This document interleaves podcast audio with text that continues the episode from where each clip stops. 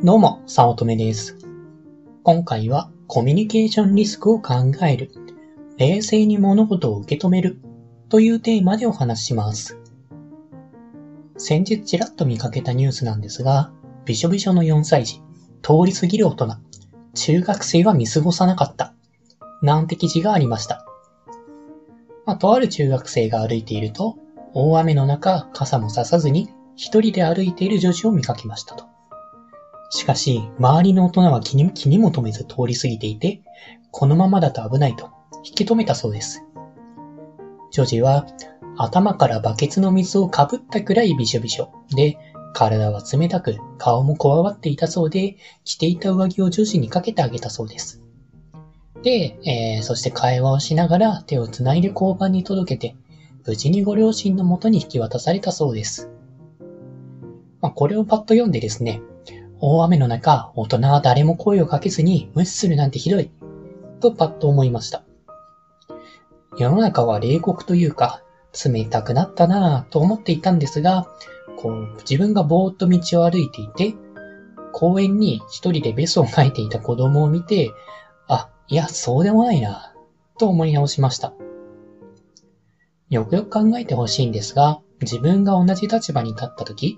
ずぶれのの、ずぶ濡れの女児に声をかけられますか？まあ自分は一応永遠の23歳だと思っているんですが、対外的には、いい年したおっさんの自分が声をかけて、周りの人に何か言われるとか、ロリコンとか、誘拐しようとしているとか、まあそうやって下手したら通報されます。女児は、まあ周りに両親がいなくて、しかも幼いので、こちらが助けてあげようとしても、正確なことを言えるとは限りません。まあ、タイミング悪くですね。両親が助けに来て、この人に連れて行かれちゃおうとしたでしょ。と、大声で叱るように言われたら、まあ、その子は、まあ、わけもわからないでしょうし、うん、と言ってしまうと思います。もうそうしたら、両手に手錠がはまってますね。善意から助けようとしたのに通報されて捕まって人生が転落するくらいなら声をかけるなんて絶対にしません。いやもちろんですね、そうならず感謝される可能性はもちろんあるんですけれども、どちらに転ぶかわかりません。まあそう考えたら人生が転落するリスクを冒してまで子供を助けようなんて思いません。子供を助けて何事もなく感謝されて終わるのか、あ、あるいは逆に、子供を助けたら周りの人に通報されて人生終了のお知らせになるのか、どちらかになります。助けるという特に何もリターンもないことに対してはリスクがあまりにも高すぎて結局のところ何もしないが最適解になってしまうんです。自分も昔泣いている子供に声をかけたことがあります。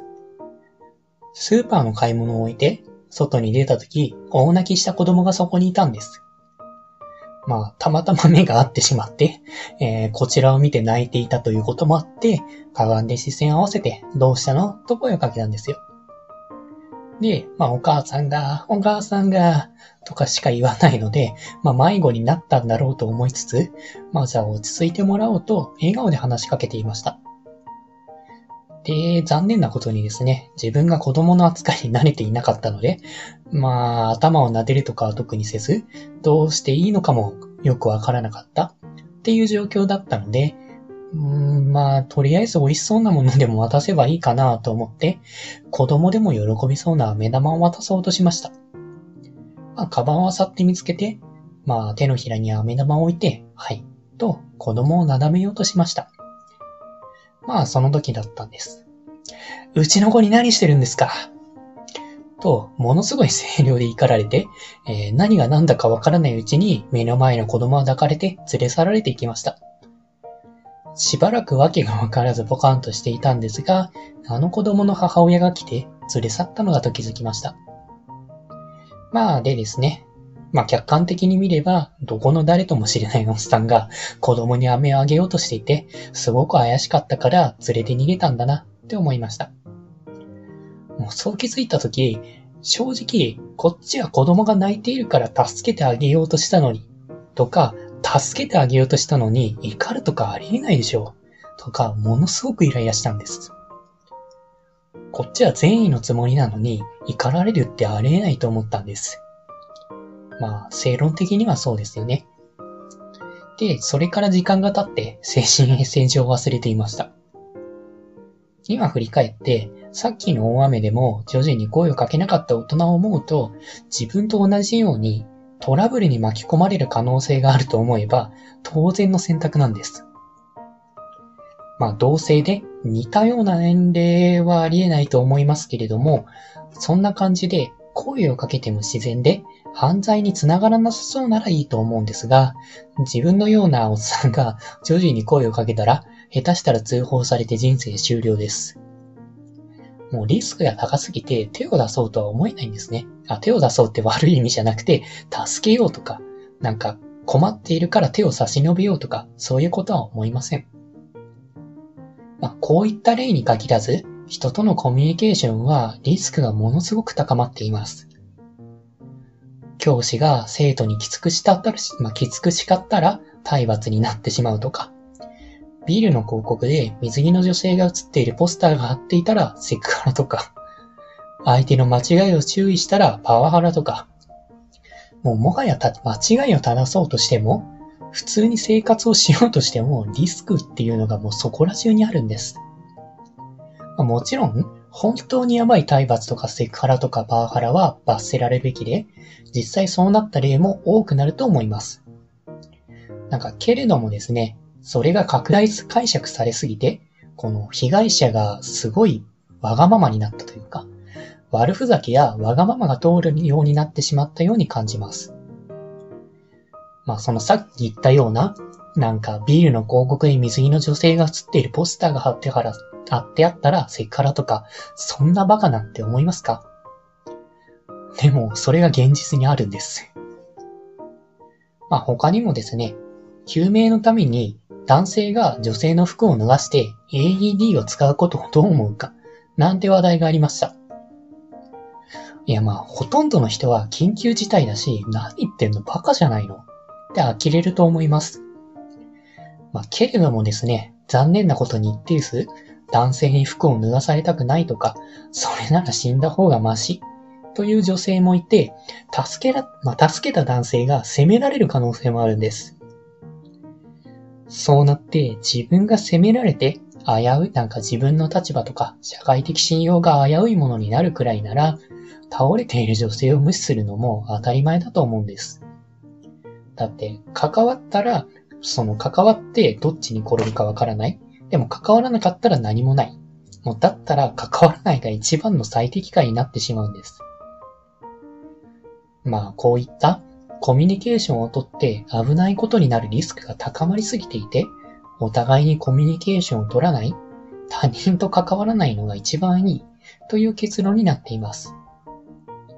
まあ、そもそも関わらなければゼロリスクで済んでしまうんですよね。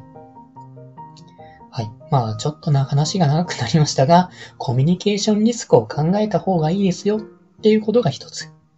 まあもちろん仲がいいとか、お互いに知っている存在だっていう状態なら全然問題ないと思います。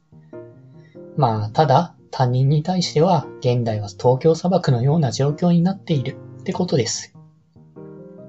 まもう一つが、冷静に物事を受け止めるということ。まあ、ニュースを読んで、女児が大雨でさまよっているのに、誰も大人は声をかけなかった。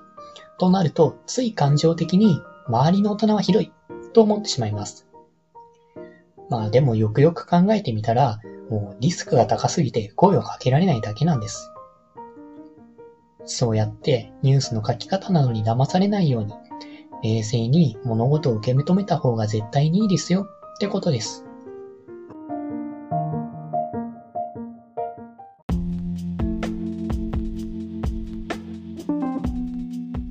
今回も最後まで聞いていただいてありがとうございました。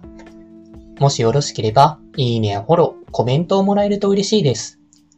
副業を始めたい。副業に挑戦したけれどもうまくいかない。という初心者の方が会社員の稼ぎを超えるためのポイントを押さえた LINE 講義を配信しています。初心者でもできる副業で本業の稼ぎを超える方法ゼロから始める初心者のための成功法則という講座です。会社に縛られたくない。自分で人生をデザインしていきたい方におすすめで、脱サラ自由を目指せます。よろしければご登録ください。他にもメルマガなどを配信しておりますので、まあ、自己紹介の下の方に URL があるので登録していただけると嬉しいです。通勤電車なので、ながら聞きなどに活用していただけると効果的だと思います。ご視聴ありがとうございました。